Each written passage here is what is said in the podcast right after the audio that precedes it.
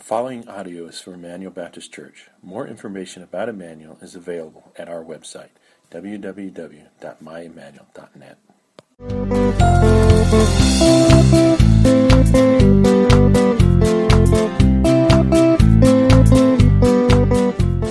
I want to invite you to turn in your Bibles to Hebrews chapter 13. We actually are coming to the last chapter of this book. Some of you have been with us the whole time as we've studied it verse by verse and concept by concept. As we come to this last chapter, those of you who are serious Bible students, you know that frequently the last chapter of a New Testament letter is a bit personal. It's a, it's a change in genre.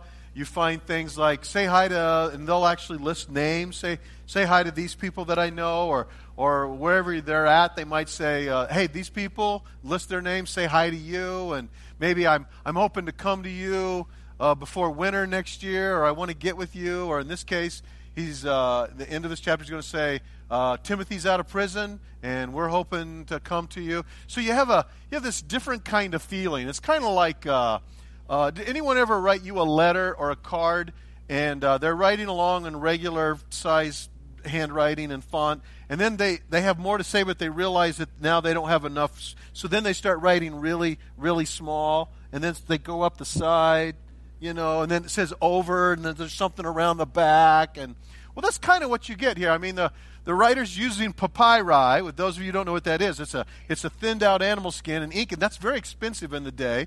And he's, maybe he's coming to that where he's starting to write smaller. And, and there's another feel to Hebrews 13 and that is uh, it reminds me of when I was a kid and my mom was taking me somewhere and she would give me those last motherly admonitions before I got out of the car. Did, did it ever happen to any of you? You maybe she's uh, maybe she was going to take me to a friend uh, for a sleepover or something, and so we get we, we, it starts about you know six or eight blocks away. We're just about to get there, and so she starts to say, "Now you obey Mr. and Mrs. Smith. You do whatever they say, and and uh, whatever they have for di- whatever they, they have for dinner, whatever they put in front of you, you eat it without complaining. Any of this, your mothers do this too.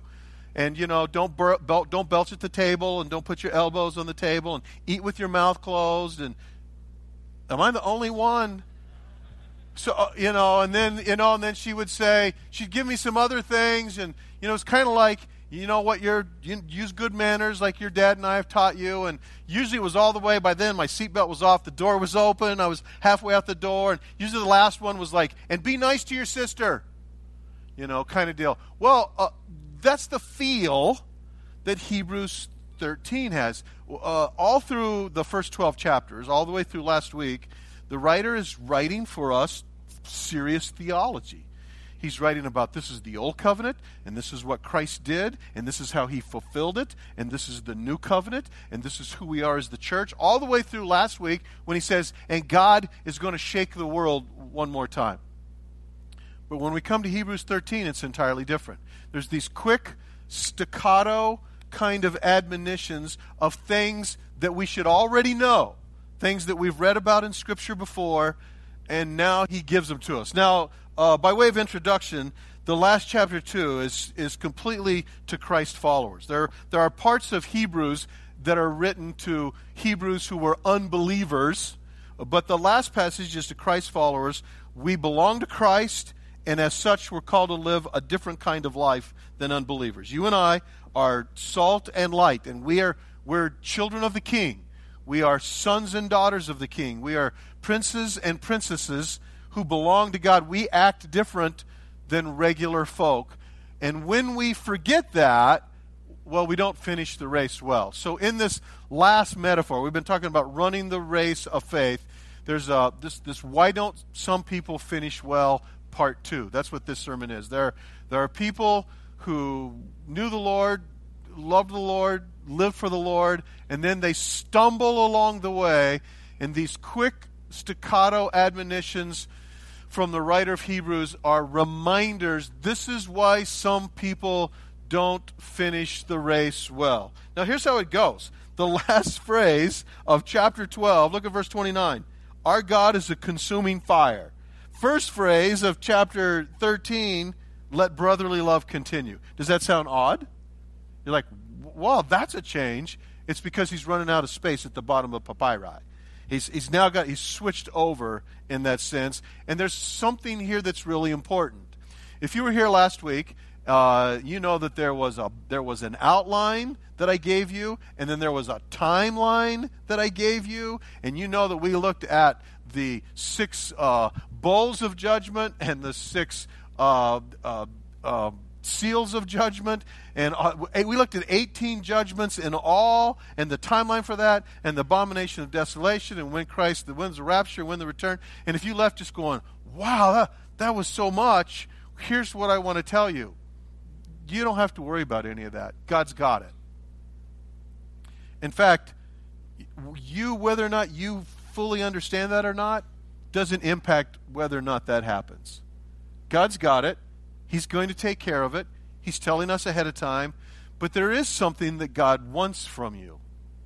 Oh, you think you think, oh, what is it? Is that God wants me to be involved in this great thing when He comes back, the Battle of Armageddon? Maybe I'll, I'll write. No, He wants brotherly love to continue.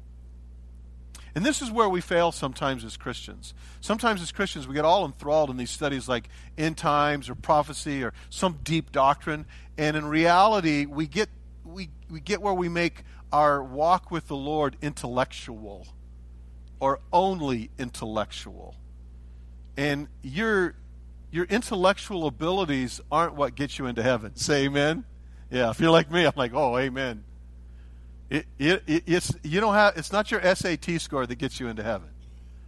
It's not about your intellectual understandings. You should do your very best to understand as much of your Bible as you can. But ultimately, it's about love. I mean, let's be honest. You already know more of your Bible than you do, right? Nudge your heads or I will preach at you for a second. You already know more than you do.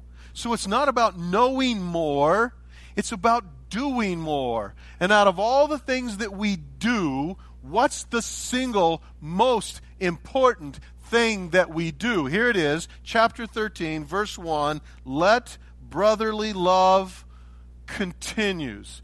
The believer who finishes the race well, the one who finishes the race of faith, is the one who keeps love the main thing. So, so the good news for us is it's not how many seminary degrees we have or how much theology we understand. It's about how we live a life of love. Now, we know from Scripture that the Bible says this over and over and over again. Jesus is asked, What's the greatest commandment of all? He says, Love God with all your heart, all your soul, all your mind, all your strength. He gives the second, the second greatest commandment of all love your neighbor as yourself. John, the apostle, when he writes First John, says, How can you claim to be a Christian if you don't love? If, he literally says, If you don't love your brother, you're not a Christian. This is exactly how he says it. How can you claim to love God who you can't see when you don't love your brother who you can see? So we have this admonition about love. What does Jesus say about love? All men will know that you're my disciples by the really good theater seating you have at your church. No, he doesn't say that. He says, All men will know that you're my disciples because you thoroughly understand Pastor Paul's timeline last week. No. Because you love. Love is the essence of who we are. When the Almighty God of the universe comes into our hearts and lives and He forgives us of our sin and He changes our, our, our destiny and our direction, and we're no longer hell bent, but we're heaven bound, and we're no longer uh, uh, addicted to and dominated by the, the sins that Satan uses, and He changes us, we now have the capacity to love. Let me see if I can make this clear. Unbelievers have the capacity to give physical affection, if you want to call that love at some level. Unbelievers have the capacity to have emotional and psychological connections that feel like love.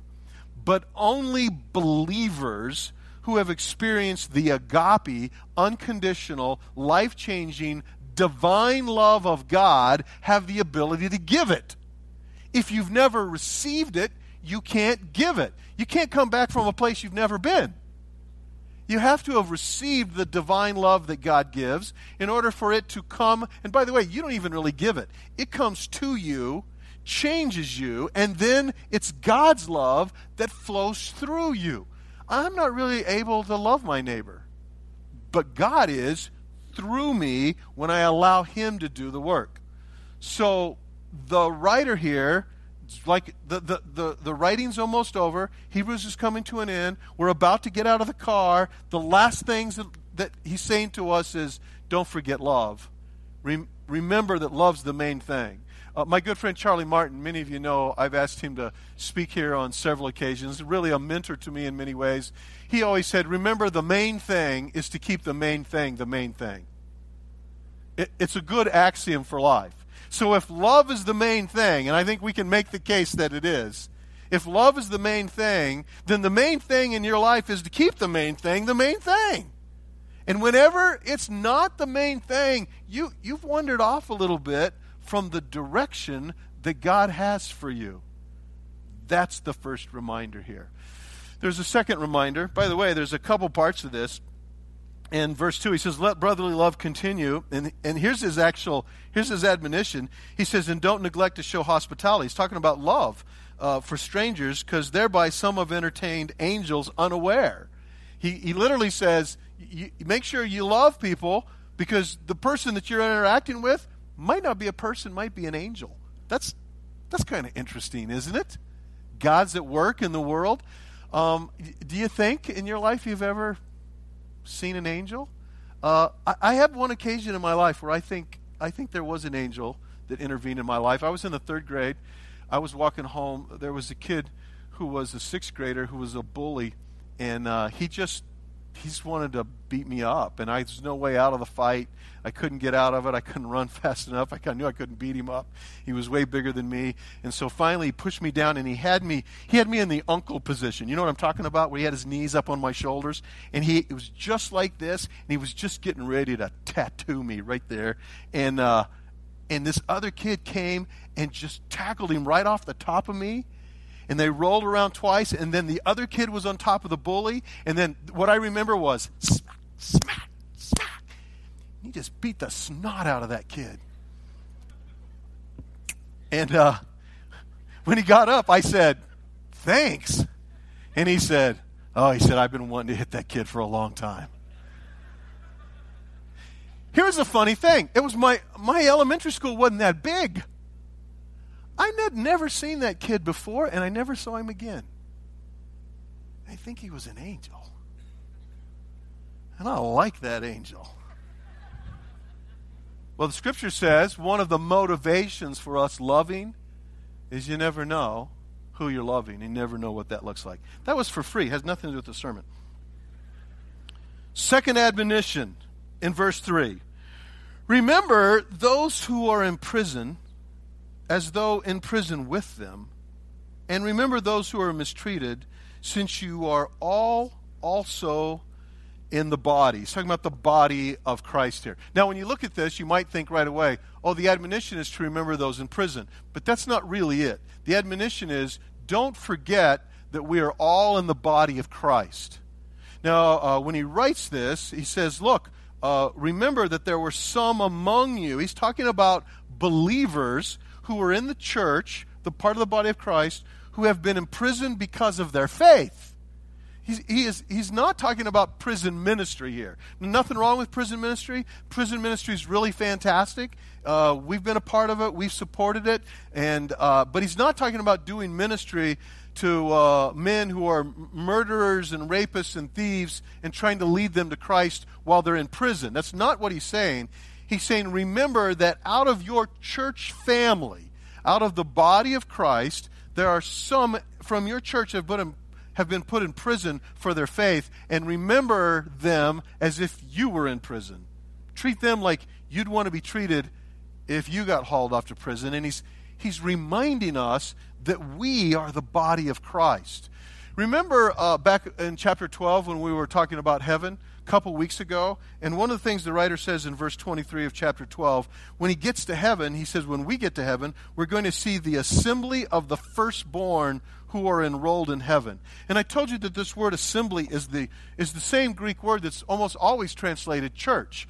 It's ecclesia. He's, remember, he's telling us that when we get to heaven, it's going to be the church that's gathered, that, that assembly that's gathered in the name of Christ there in heaven. Here's what I want to tell you.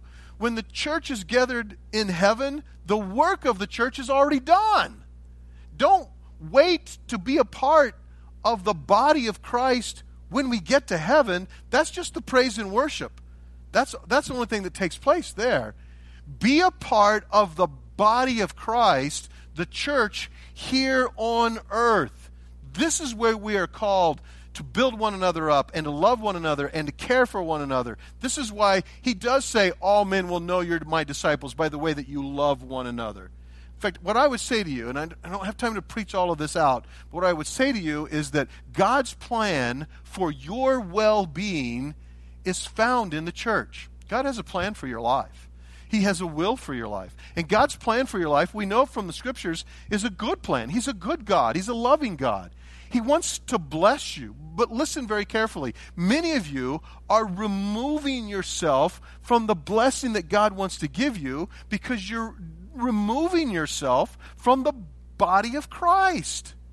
This is where we're called to be salt in a savorless world. This is where we're called to be light in a dark world. This is where we're called to be truth in a confused world. This is where we're called to be love in a world of hatred. How much hatred is in our world? There's so much hatred in our world that Muslims not only kill Muslims, they kill other Muslims. Think about our world how sinful and wicked and depraved it is. What is it that the world needs? The world needs Jesus. Who has the gospel message? The church. We're the body of Christ. You and I, the hand, the wrist, the elbow, the shoulder, working together to do the work of the kingdom of God. And God has a blessing for you, He has a plan for you, and it's not divorced from the church. So many people in modern America think, I come to church kind of like a consumer, get what I need, but I'm on my own with God. That is not God's plan for you. It's God's plan for you that we together do the work. So he's saying, what, he, what he's saying here when he says, remember those who are in prison? He's saying about the family of God, don't neglect each other, but build each other up. That's what we do. The, the, the old word in the King James Bible was edify. It's if you build an edifice, if you, you, you're, you're constructing it, you build each other up. It, we don't tear each other down. Nobody, nobody in this room needs another person in their life to keep them humble. Nobody needs another person in their life to tear them down. We all need somebody to love us and uplift us and build us up. I'll never forget, I was in a uh, church committee meeting one time, and there was one guy in the committee that was kind of cantankerous, and he was being adversarial. And finally, one of the guys said something to him about his attitude, and he said, to, to defend himself, he said, Well, I'm just being the devil's advocate. To which the first guy said, The devil's got enough advocates already. That's what I would say to you. The devil doesn't need any more help. But the Lord calls us to be the loving, caring, building up community of Christ, the church, the body of Christ. That's who we're called to be. So, can you feel them? They're quick, aren't they? Let, love, let brotherly love continue. I would say, let love be the main thing and keep the main thing the main thing. And then, and then remember the church. Remember what it is. Build each other up. Don't tear each other down. He comes to verse 4. There's another one. It's, he's just going through them quickly. Let marriage be held in honor among all, and let the marriage bed be undefiled, for God will judge the sexually immoral and the adulterous. So, another admonition. We're, we're about to get out of the Hebrews car. The writer is saying to us, remember this, remember this, remember this. This is why some people fail. This is why some people don't finish well. And what he says next is, in my paraphrase, hey, and remember, Christians don't live together, we get married. That's what we read right there. We read something about God's design for marriage. Now, I've been in the ministry a long time, a long time now. I'm getting old. Uh, 30 years ago, I, I don't know that any pastor would have actually made this the point of their sermon because everybody knew that. Everybody knew that. People who weren't Christians knew that. In fact, most people didn't live together first, but now we're in a different America. We're in a different America where now not only the culture chooses to cohabitate, the culture chooses to have sex with a whole lot of people, uh, the culture chooses to live together and then maybe later get married. In fact, the idea is, by the way, here's the human earthly logic let's live together and see if it works, and then we'll know if we should get married. Here's the problem with that the more, uh, the more people that you sleep with, uh, have sex with before you get married, the more likely you are to get divorced. If you live together before you get married, the more likely you are to have a divorce. And so, all of this earthly logic, it doesn't work. Why? Because it goes against God's design. God has a design for marriage. His design for marriage is a man and a woman in a lifelong monogamous relationship. That's God's design for marriage. And your life works best when you fulfill that which you were designed for. There's so much confusion around this right now. So, what happens with us sometimes as Christians is we take this uh, strong biblical stand because we vote for families and we want these kind of things. But sometimes Christ followers forget that it's not just about protecting and defending the institution of marriage, but we should do that with our personal vows as well you and I, those of us in this room who are married, those of you who aren't married, you should be uh, preserving yourself in purity until you are married. But those of us who are married, there's a place here where we move past the way the world operates. It's a, it's a place where we, we don't even choose to be flirtatious and we don't choose to try to be enticing or we don't worry about sex appeal. We are devoted to our spouses. Uh, I'm, I'm going to date myself with this, but I'm going to go ahead and use it as an illustration. Before there was Jimmy Fallon, there was Jay Leno. Before there was Jay Leno, there was Johnny Carson. All right? Anybody else in the room as old as me? Remember Johnny Carson? Thank you. That makes me feel a little bit better. Okay? Uh, Johnny Carson was the first really, really popular late night guy. If you can remember Jack Paar, you are old. Um, Johnny Carson was married seven times in his life. And on this one particular night, which I always remembered, I, to this day I remember it, Johnny Carson had an actor named Ricardo Montalban, uh, and he was talking to him. Now, the, those of you who are Trekkies, remember Khan? Those of you who are older, Fantasy Island? That's Ricardo Montalban. Uh, so, so um, Johnny Carson says to Ricardo Montalban, he says, uh, you know, you were you always played Latin lovers, and uh, you're kind of known as a Casanova. He said, and, let you, and, and he goes, and yet you've only been married to one woman. He said, how did you do that? Now, uh, just so you know, Ricardo Montalban uh, was married to one woman for 63 years before he died. He was married to one woman his entire life, 63 years. Uh, Johnny Carson was trying to be kind of funny. That's what he did. It was late night funny stuff. Ricardo Montalban took the opportunity to teach something.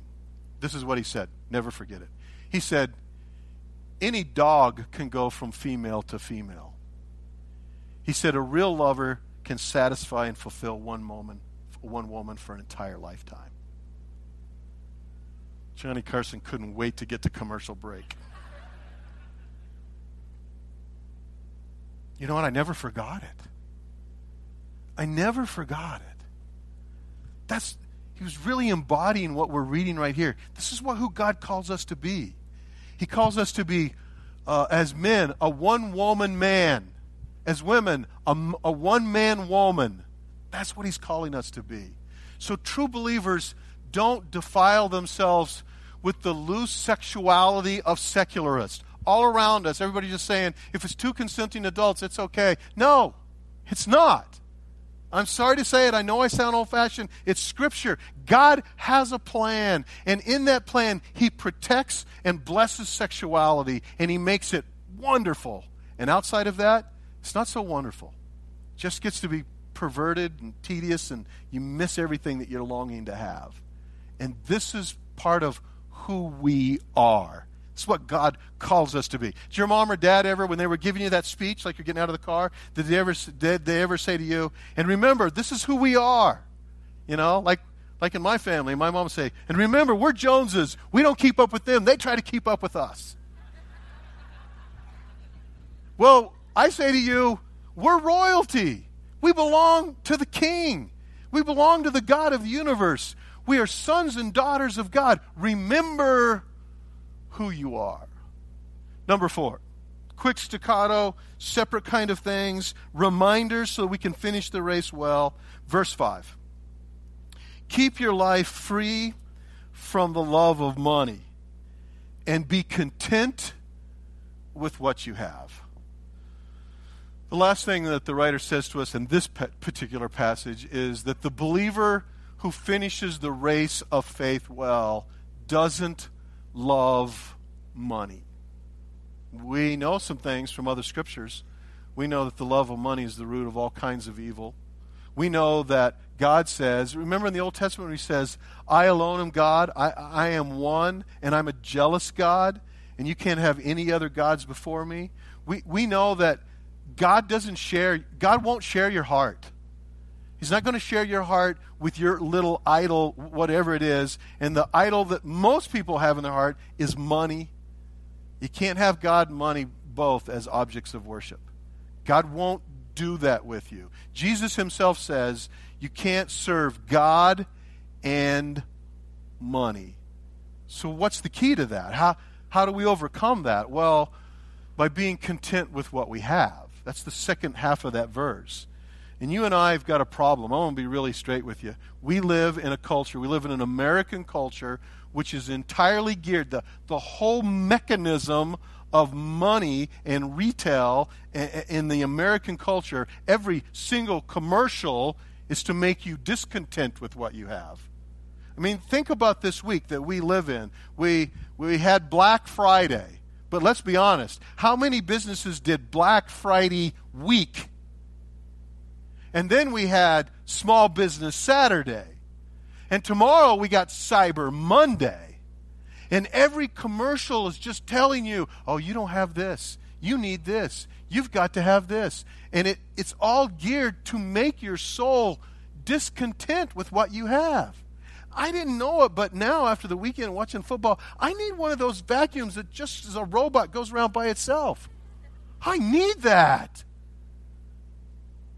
Isn't that how it happens to us? I think I, I don't have that. Does everybody have that? I think and I need a drone. I don't have a drone. I get a drone and put a camera on it, fly it over my neighbor's deck. I want to see what kind of grill and barbecue it has because I might need a better one. See how it gets us?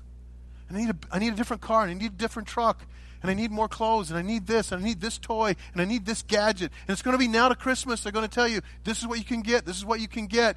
It's a whole materialism ma- made to make you dissatisfied, made to make you discontent.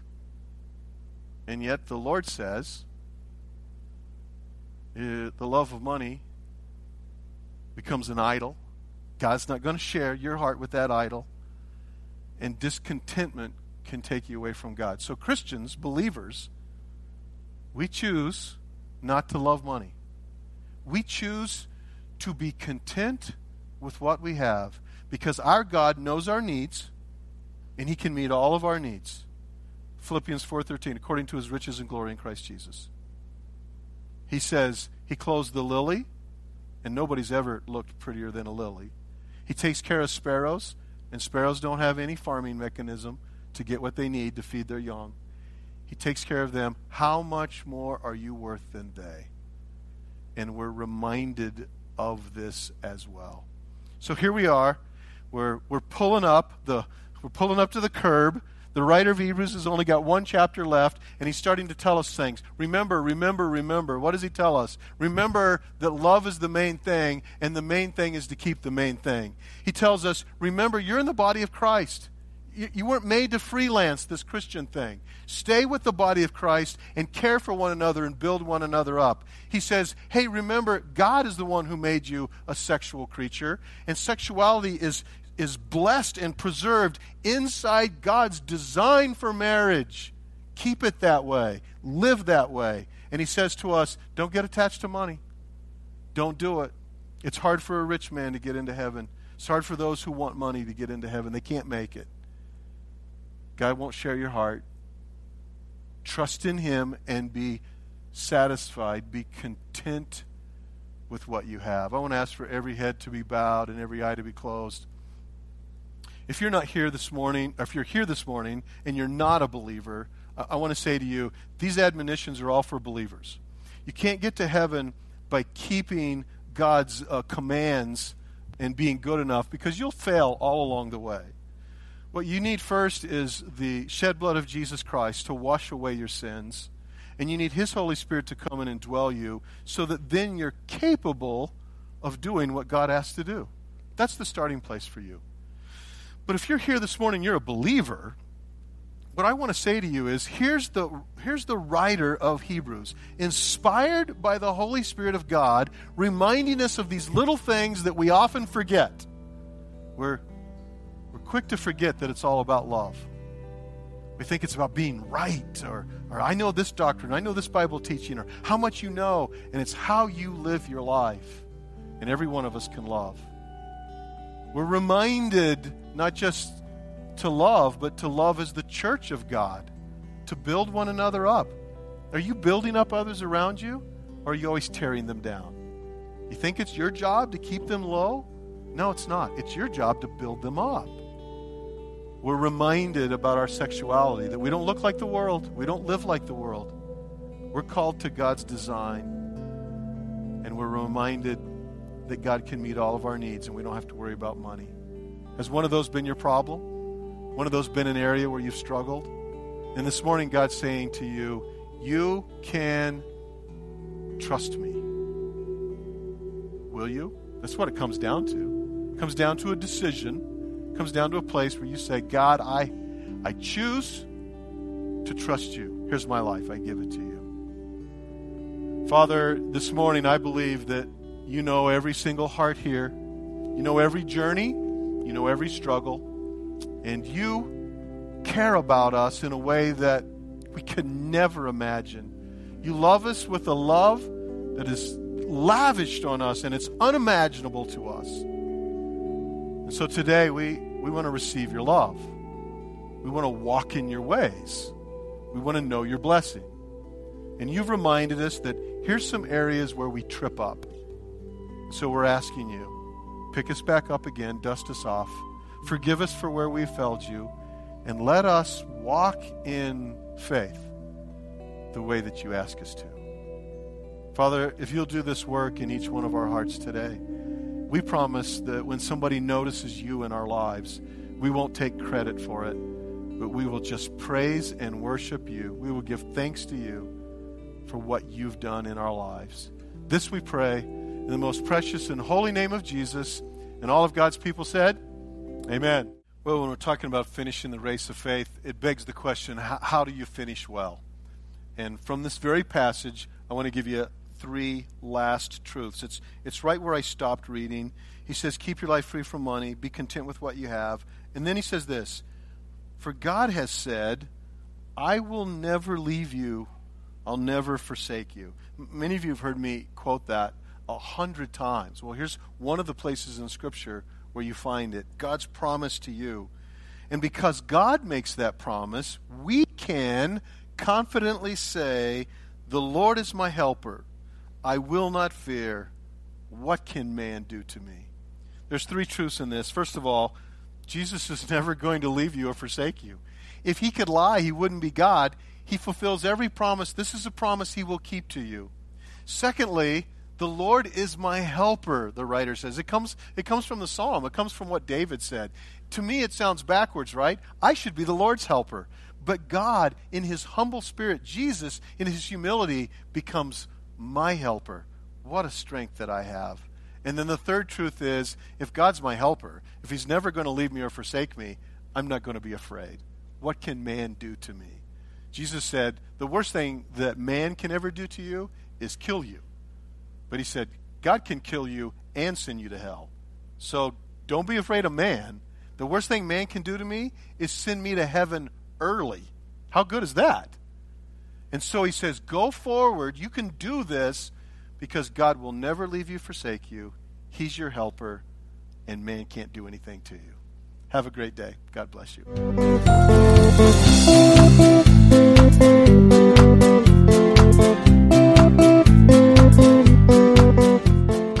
Thank you for listening to audio from Emmanuel Baptist Church, located in Billings, Montana. Feel free to make copies of this message to give to others, but please do not charge for those copies or alter the content in any way without permission. For more information about Emmanuel, please visit us online at www.myemmanuel.net.